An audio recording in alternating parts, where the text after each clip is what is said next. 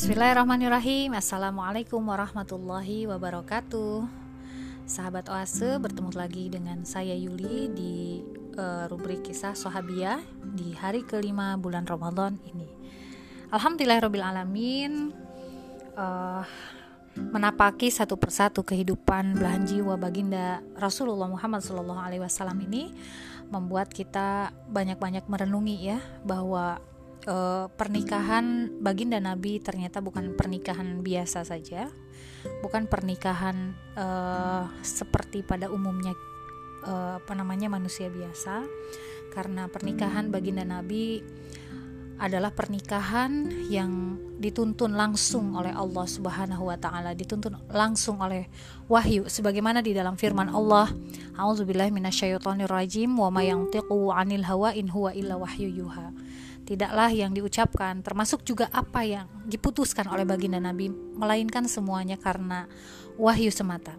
Sehingga perlu kiranya memang kita memahami bahwa e, pernikahan yang dilakukan oleh baginda Nabi Shallallahu Alaihi Wasallam itu adalah karena Allah menghendaki beliau ya e, menikah e, seperti yang kita ketahui bahkan pernikahan baginda Rasulullah Shallallahu Alaihi Wasallam adalah pernikahan yang berbeda ya syariatnya dengan syariat yang dibolehkan kepada umatnya. Jika umatnya laki-laki mukmin boleh menikahi sampai empat uh, kali atau empat uh, menikahi empat wanita, baginda Nabi dikecualikan oleh Allah Subhanahu Wa Taala. Uh, beliau boleh menikahi lebih dari empat dan ini adalah uh, satu uh, amalan yang tidak untuk diteladani ya karena memang dikhususkan uh, hanya untuk beliau saja sebagaimana penghususan ya um, beberapa uh, ibadah ya yang dilakukan hanya khusus untuk uh, Rasulullah Muhammad SAW seperti uh, wajibnya uh, sholat uh, tahajud ya bagi baginda sementara bagi kita sunnah hukumnya atau uh, saum ya puasa wisol ya saum yang dilanjutkan. Kalau kita saum ya hanya sebatas uh, waktu maghrib saja. Setelah waktu maghrib itu di uh, kita berbuka dan memang boleh ya uh, makan minum dan lain sebagainya. Tapi baginda nabi itu melakukan kebiasaan puasa wisol ya. Artinya puasanya itu dilanjutkan. Jadi uh, tidak hanya satu hari tapi kemudian satu hari semalam begitu ya. Nah kembali lagi um, pernikahan Nabi ini uh, sering ya kita kemudian melihat ya bahwa ada motif-motif uh, selain motif-motif yang uh, bisa dikatakan bukan motif yang itu karena didasari uh, rasa apa namanya suka semata-mata begitu ya atau karena memang ya uh, senang begitu ya menikahi banyak wanita gitu ya atau karena nafsu nauzubillah min dalik tapi ada banyak motif-motif yang itu sifatnya uh, kemanusiaan, itu sifatnya politis. Nanti kita akan lihat ya pada istri uh, baginda Nabi yang lain itu ada motif uh, politis gitu ya uh, untuk mengokohkan dakwah, untuk menyebarluaskan dakwah gitu ya. Bahkan uh, istri baginda Nabi yang kelima yaitu Zainab binti Khuzaimah yang akan kita bahas pada kesempatan uh, hari ini ya uh, yaitu Bunda Zainab binti Khuzaimah radhiyallahu anha. Beliau adalah uh, sosok yang dikenal dengan julukan Ummul Masakin, ibunda kaum fakir miskin. Seperti apa kisahnya? Nah, insya Allah kita akan bahas ya. Jadi di sini ada satu hal yang akan kita lihat bahwa uh, Bunda Zainab binti Khuzaimah ini uh, sosok yang luar biasa yang kemudian uh, menjadi satu uh, apa namanya role model ya bagi uh, umat um, umat Islam ya khususnya uh, di kalangan kaum wanita ya betapa uh, ada begitu ya wanita yang seperti beliau. Siapakah beliau? Nah, ya uh, didengarkan terus ya. Baik, um, sahabat oase yang dirahmati Allah, ya. Jadi uh, kalau kita menilik ya kepada kehidupan Bunda Zainab binti Khuzaimah radhiyallahu anha, kita akan merenungi bahwa sesungguhnya orang yang senang dengan kebahagiaan saudaranya sesama muslim, maka mereka pasti akan merasa bahagia ketika bisa memberikan hartanya kepada saudara-saudaranya yang membutuhkannya ya. Sanggup berkorban nyawa jika ada tuntutan yang mendesak melepaskan kepentingan pribadi demi mewujudkan kepentingan orang banyak rela hidup sederhana menderita e, jika hal tersebut dapat e, merealisasikan apa namanya e, e, ada ada sosok yang menderita jika hal tersebut dapat merealisasikan kebenaran dan kebaikan bahkan ya beliau sanggup menelan menelan kepahitan dan menikmati siksaan dan siap menyongsong kematian demi membela petunjuk dan kebenaran yang diyakini diyakininya. Nah, uh, adakah orang seperti ini ada? Ya. Nah, ini um, apa namanya? Dikatakan bahwa manusia yang seperti ini adalah manusia-manusia yang memang dihasilkan dari uh, tem, apa hasil dari tempaan iman yang luar biasa begitu ya. Nah, uh, dan wa, apa uh, manusia seperti ini itu ada nyata begitu ya di uh, di dalam kehidupan beliau uh, uh, tiada lain adalah istri dari baginda Rasulullah Muhammad Shallallahu Alaihi Wasallam begitu ya yaitu Zainab binti Khuzaimah. Beliau adalah orang yang senang mendermakan hartanya. Beliau adalah uh, orang ya uh, yang sangat-sangat senang melakukan pengorbanan begitu ya demi kepentingan orang la orang lain ya. Nah uh, Bunda Zainab ini ya beliau dilahirkan di Mekah tepatnya sekitar 13 tahun sebelum Rasulullah diutus menjadi nabi dan sejak tinggal di Mekah beliau dikenal sangat menyayangi orang-orang fakir miskin. Nah, ketika cahaya Islam menerangi bumi jazirah Arab dan eh, baginda Rasulullah mulai menyampaikan risalah agama yang agung ini Zainab binti Khuzaimah termasuk orang yang pertama masuk Islam ya jadi beliau memang orang yang sangat istimewa nah Bunda Zainab hidup bersama Islam sejak masih dalam uh, dalam apa namanya dalam usianya yang sangat muda begitu ya Beliau menyaksikan langsung bagaimana kaum muslimin mengorbankan segala sesuatunya demi mempertahankan nikmatnya uh, mengemban Islam, nikmatnya tauhid, ya. Dan pemandangan itu semakin membuat beliau bertambah kokoh dan teguh dalam memegang keyakinan uh, agama agamanya ya, agama Islam. Nah, Sejak awal beliau mengikuti apa yang baginda Rasulullah Shallallahu Alaihi Wasallam contohkan. Beliau sangat giat berpuasa, sholat, begitu ya, dan beribadah kepada Allah Subhanahu Wa Taala.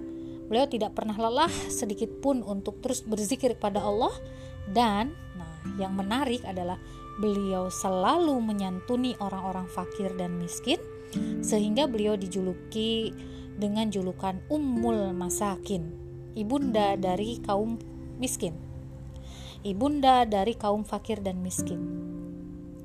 Dan Zainab binti Khuzaimah ini adalah e, saudara seibu dari Ummul Mukminin Maimunah. Nah, e, sebelum beliau menikah dengan baginda Rasulullah Muhammad Sallallahu Alaihi Wasallam, ini para ulama e, menyampaikan ya beberapa pandangan. Jadi memang ada perselisihan tentang pernikahan Zainab ya Bunda Zainab yang pertama atau rumah tangga yang dibinanya sebelum dipersunting uh, oleh Rasulullah. Ada yang menyatakan bahwa suami pertama dari Bunda Zainab adalah Abdullah bin Jahsy radhiyallahu anhu. Ada juga yang mengatakan bahwa suami pertamanya adalah Tufail bin Haris, begitu ya. Nah, ini ada satu riwayat dari Muhammad bin Ishaq, beliau berkata Rasulullah menikah dengan Zainab binti Khuzaimah Al-Hilaliyah yang dikenal dengan julukan Ummul Masakin. Sebelum itu Zainab adalah istri dari uh, Al-Husain atau Tufail bin Haris. Zainab meninggal dunia di Madinah dan merupakan istri Nabi yang pertama kali meninggal dunia. Jadi di antara istri-istri yang lain, Zainab binti Khuzaimah adalah istri yang pertama kali meninggal dunia. Nah, di dalam riwayat yang lain Imam Az-Zahabi berkata, suami Zainab itu Abdullah bin Jahsy gugur dalam perang Uhud, lalu kemudian Rasulullah menikahinya. Jadi ada ada dua riwayat yang berbeda ya. Nah, tapi ia hanya hidup e, bersama dengan baginda itu selama dua bulan atau lebih karena e, kematian merenggutnya. Semoga Allah meridhoinya, ya kata Imam Az-Zahabi. Ada juga yang mengatakan bahwa suami pertamanya adalah Tufail bin Haris. Zainab sama sekali tidak meriwayatkan hadis dalam hal ini ya, sehingga memang um, ya kita akan menemukan sedikit sekali ya informasi tentang Bunda Zainab. Begitu ya. Nah, pakar ilmu nasab ada ya, Ali bin Abdul Aziz Al-Jurjani mengatakan bahwa suami pertamanya adalah Tufail lalu dinikahi oleh saudara saudaranya yang gugur sebagai syahid yaitu Ubaid bin Haris Al-Mutallibi. Uh, nah, ini ada banyak versi gitu ya, tapi apa pun itu bahwa setelah uh, kepergian suaminya ya um, jadi suaminya gugur sebagai syahid di jalan Allah uh, Bunda Zainab menyerahkan segala sesuatunya kepada Allah. Beliau bertawakal dan rela dengan takdir apa yang akan diterimanya dari Allah, apa yang sudah dan apa yang akan diterimanya dari Allah. Dan Bunda Zainab ini memiliki hati yang kuat dan penuh dengan keimanan, tawakal, yakin, percaya kepada Allah Subhanahu wa taala sepenuh hati. Nah, saat itu ya memang beliau punya punya firasat ya Allah itu akan memberi memberi kepada beliau seorang pengganti yang lebih baik ya sekaligus suami yang lebih baik dari suaminya yang terdahulu. Namun dia tidak tahu siapakah dia. Siapa yang akan menggantikan suaminya yang telah gugur di medan jihad. Dan tidak pernah terlintas sedikit pun ya dalam hati Bunda Zainab bahwa dia akan menjadi istri dari manusia yang paling agung. Tetapi kemudian Allah menghendaki sesuatu yang terbaik terjadi pada dirinya ya. Maka setelah masa idahnya selesai tiba-tiba Rasulullah datang meminangnya. Dan saat itu ya Bunda Zainab sempat bertanya-tanya kepada dirinya siapa yang akan mengurusi pernikahannya? Lalu kemudian beberapa saat dari itu Bunda Zainab berhasil meyakinkan dirinya um, bahwa ini adalah yang terbaik begitu ya. Dan akhirnya beliau menyerahkan segala urusan pernikahan beliau kepada baginda Nabi ya. E, dan dalam pernikahan itu Rasulullah memberi mahar kepada Zai, e, Bunda Zainab sebesar 400 dirham ya. Dan beliau membangunkan sebuah rumah kecil dan sederhana di rumah e, di samping rumah Bunda Aisyah e, dan juga Bunda Hafsah ya. Nah ini e, seperti itu. Jadi akhirnya Bunda Zainab e, menjadi umul mukminin ya. Menemani Rasulullah Shallallahu Alaihi Wasallam keseharian beliau dan perjuangan beliau bersama dengan istri-istrinya yang lain. Nah, setelah beliau menjadi bagian dari keluarga Nabi, ya, rasa sayang dan kepedulian beliau kepada kaum miskin semakin banyak, semakin besar, begitu ya, semakin kuat, begitu. Uh, hal ini karena setiap saat beliau menyaksikan begitu ya langsung secara langsung bagaimana baginda Rasulullah SAW memancarkan kasih sayang ya dan juga kepeduliannya kepada uh, fakir dan miskin. Jadi langsung beliau um, di coaching gitu ya oleh Rasulullah SAW. Bahkan beliau selalu menekankan kepada kaum muslimin agar uh, apa namanya bersodakoh ya kepada orang-orang fakir dan miskin dan terus menganjurkannya hingga sampai mencapai tahap isar mendahulukan kebutuhan orang lain daripada kebutuhannya sendiri.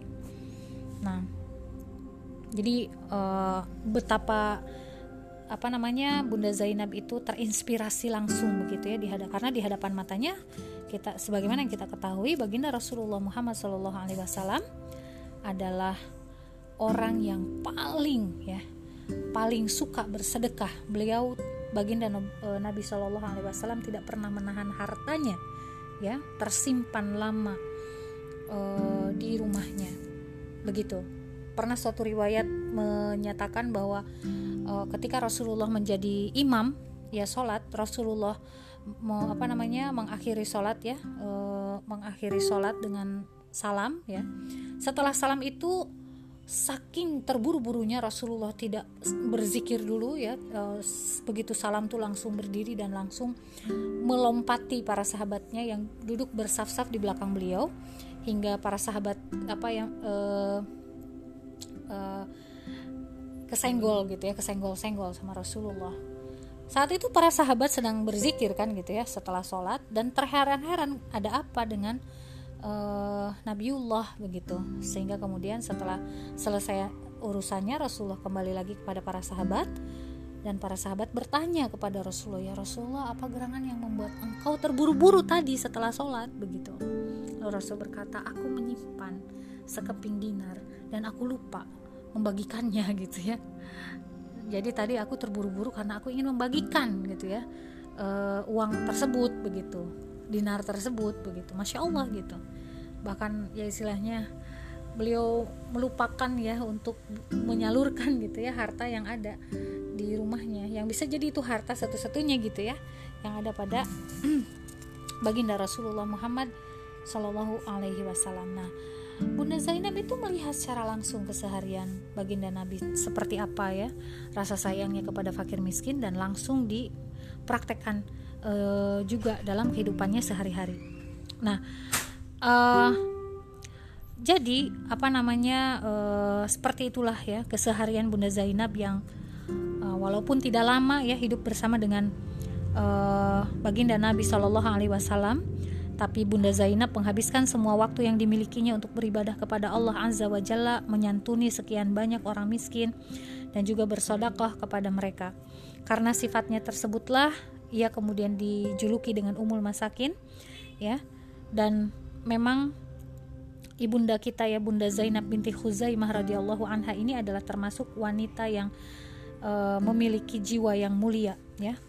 Jadi semua yang keluar dari rumahnya itu hanyalah sodako, sodako, sodako, dan juga ketaatan kepada Allah sehingga membuat uh, beliau menjadi wanita yang dimuliakan dan diagungkan juga oleh Allah Subhanahu wa Ta'ala. Dan um, dalam rentang waktu yang sangat singkat beliau hidup bersama Nabi, Bunda Zainab yang menyibukkan dirinya dengan banyak beribadah, saum, sholat malam, dan juga bersodakoh, ya. Uh, Allah rupanya menghendaki beliau uh, lebih dulu ya uh, meninggalkan uh, apa namanya dunia yang fana ini. Nah ini uh, pada saat kondisi Nabi Muhammad Shallallahu Alaihi Wasallam itu masih hidup ya. Sehingga ketika Bunda Zainab menghembuskan nafas yang terakhir kesedihan kembali menyeliputi hati Nabi Shallallahu Alaihi Wasallam. Kematiannya telah mengingatkan beliau kepada kematian Bunda Khadijah, wanita yang paling beliau cintai. Dan uh, Bunda Zainab ya, di sini meninggalkan ya uh, duka yang mendalam terutama bagi orang-orang miskin begitu ya. Masya Allah gitu. Nah, uh, dan memang para uh, apa namanya uh, periwayat hadis mengatakan Bunda Zainab tidak meriwayatkan hadis sama sekali karena mungkin cukup singkat juga ya hidup bersama dengan baginda Nabi Shallallahu Alaihi Wasallam. Namun pun demikian ya tetap beliau menorehkan suatu uh, inspirasi yang sangat luar biasa bagi kita karena beliau adalah orang yang uh, terdepan dalam menyantuni, dalam mengasihi orang-orang fakir dan miskin hingga beliau mendapatkan julukan Ummul Masakin. Semoga kita bisa mencontoh apa yang uh, dilakukan oleh Bunda Zainab binti Khuzaimah radhiyallahu anha yaitu menjadi orang-orang yang senantiasa mengasihi, mencintai dan juga bersedekah kepada kaum fakir dan miskin. Amin ya Allah ya rabbal alamin. Itu saja untuk hari ini. Terima kasih dan mohon maaf atas segala kekurangan.